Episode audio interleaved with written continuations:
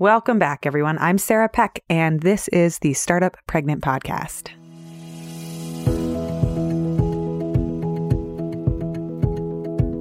Today, I want to talk about morning routines and how they have changed so much in the prospect of becoming a parent.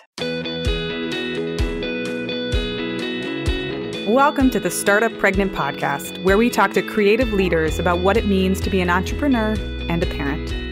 I'm your host, Sarah K. Peck. Life can be really unpredictable, especially when you're getting ready to add a baby to your life. The sponsor of this episode, Aeroflow Breast Pumps, is dedicated to making the hassle of getting your breast pump a little bit easier. Actually, a lot easier. Head to aeroflowbreastpumps.com slash startup to have them help you qualify for a free breast pump through insurance. And stick around because at the end of this episode, I'll walk you through how it works and tell you a little bit more of how Aeroflow breast pumps can save you so much time. As always, hit subscribe wherever you listen to podcasts. And if you have a minute to leave us a review, we would love that. If you need any of the show notes from the show, head to startuppregnant.com.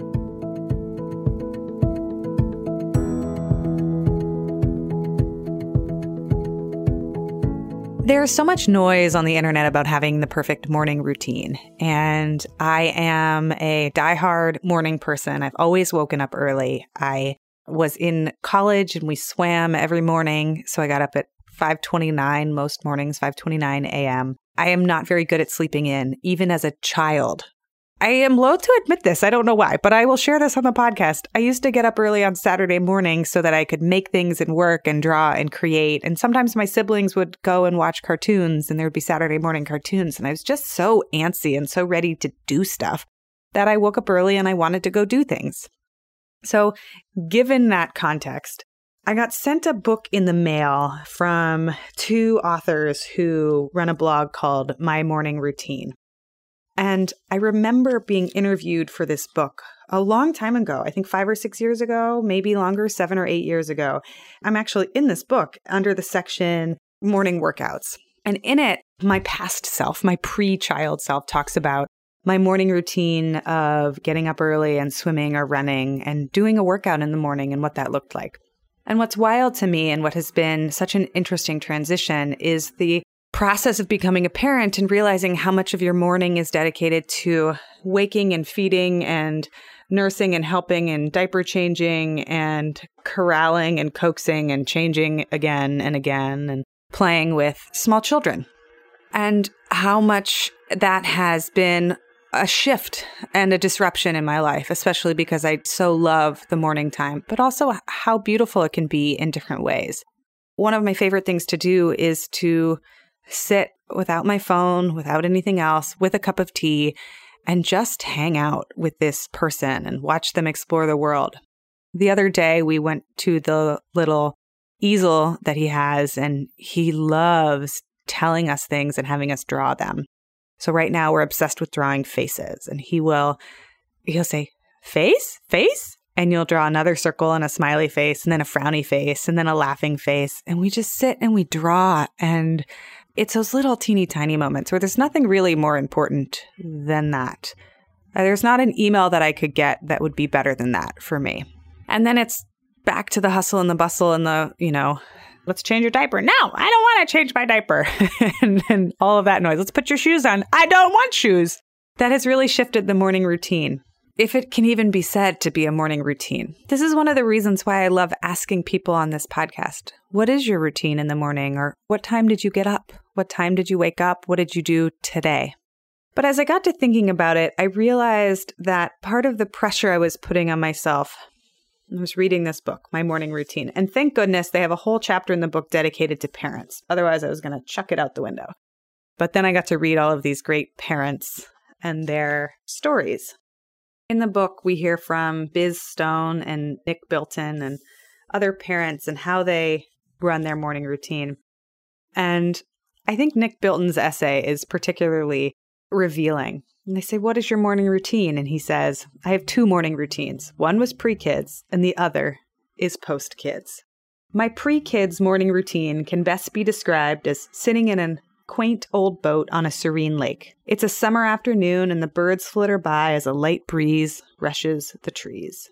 My post kids routine is more akin to being in one of those giant cargo ships in the middle of the ocean as a nor'easter rages in the distance, creating waves that are so big they look like mountains in the middle of the sea. I love them both. To be honest, they're just very, very different mornings.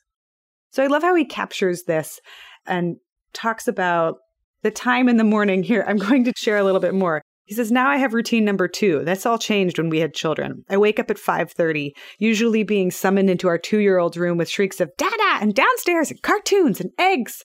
I'm lucky that I don't need a lot of sleep, but given that my wife and I have usually been woken up several times in the evening, I'm pretty bleary eyed at this point. Then it's a whirlwind of protecting the dog from the toddler, the baby from the dog, the toddler from himself, making breakfast, drinking several cups of coffee, and chasing my son as he runs around the house and yard in circles, screaming like he's in the ring at a WWF tournament. We interrupt this chaos by walking the dog together as a family, which is my new favorite part of the day. If I'm lucky, I start writing by around 9:30 a.m. when the nanny has arrived. This kind of captures for me some of what changes when children enter the picture what I wanted to dive into today was to talk about the kind of ephemeral and always changing nature of morning routines and my attachment to the idea that there is one routine, that there is going to be one perfect fixed routine that I can attach to for the next 10, 15, 20 years, as though I could decide and then that was it. And then there was no more thinking about it. That actually created a lot of anxiety and stress for me.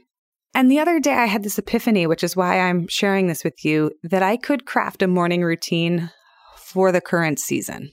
And right now, the time of this recording, I happen to be pregnant and it's springtime in New York City. In spring and summer, I tend to have a little bit more energy. And I thought to myself, you know what? I want to do a morning routine for myself for just eight weeks. I want to try this for eight weeks.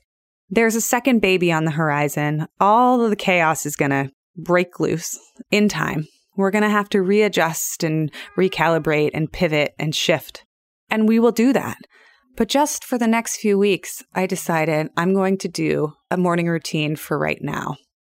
And there was something so liberating and freeing about that framework that instead of trying to pick something that was perfect and that fit and that would somehow fit everything for many, many years to come, it was kind of like trying to wear the same pair of pants when you're going through having multiple babies. It just, it's not going to work. Like your body is changing too fast. I have like eight pairs of pants and I rotate through them depending on how big or wide or waddly I am. And so in the middle of this pregnancy, with nicer weather outside, I said, you know what? For a short time, I want to get up and daily journal. I want to do my journaling in the morning. And I'm going to get up before my kid gets up by a few minutes. I'm going to ask my partner to get our kid on the days that he can. And that's what I want to do. Not forever, not for always, but just for right now. Another way to do this is to make the time horizon even shorter. Sometimes I need refreshes or reboots that are just a week long. And so sometimes I say to myself, you know what? I don't know what's coming next week and I don't know what's coming the week after, but this week I want to walk at least 8,000 steps a day. This week, I want to focus on walking a lot more. And that's the routine. And there's something generous and gentle about picking just right now, just for a moment. I'm going to do this thing that takes care of myself that I enjoy doing. One of the struggles for me has been finding time to write because I love writing in the morning and I love writing late at night. And those times are so dedicated to children and caretaking. And we have a couple of different strategies that we've had to employ to make it work. One of them for me is just adjusting. I get up, I have a small amount of time to myself in the morning. I spend about two hours with my kiddo, and then we're in transition because I'm taking him to daycare. And then when I get home around 9 or 9:30 in the morning, that's when I can begin the writing practice. And my brain is a little more full. It's a little more jumbled. And what I've learned slowly over time is that that is still the best time to write. If I push it off till the afternoon or I push it off until after email or after I kind of stack up more stuff in my mind, it just gets worse. So carving out the first hour of the day to start writing and begin, even though I'm not at perfect energy and even though I'm not totally clear headed, has still been a really useful practice for me to adjust. Here are the demands, here are the situation. We're still going to make it work. The other really useful thing for us has been for some reason in our partnership, in this household at least, we thought that there always had to be two parents in the room. There's a little bit of a like, oh, we're both going to be there for bath time and we're both going to be there at dinner and we're both going to be there in the morning. And at some point, my husband and I looked at each other and we were kind of like just staring at each other wide eyed, like, this is really hard. And we started to switch. So he takes three of the mornings during the week where he gets up early. He makes breakfast, he makes lunches, he gets the kid, he makes sure he's dressed and ready. And I get like 45 minutes to myself. He still walks out the door at 7:15 a.m. So that's 6:30 to 7:15 in the morning. And for me, then I take the other mornings and I get to sink a little deeper into being there with my kid because I've had 3 mornings during the week to have my own time and space.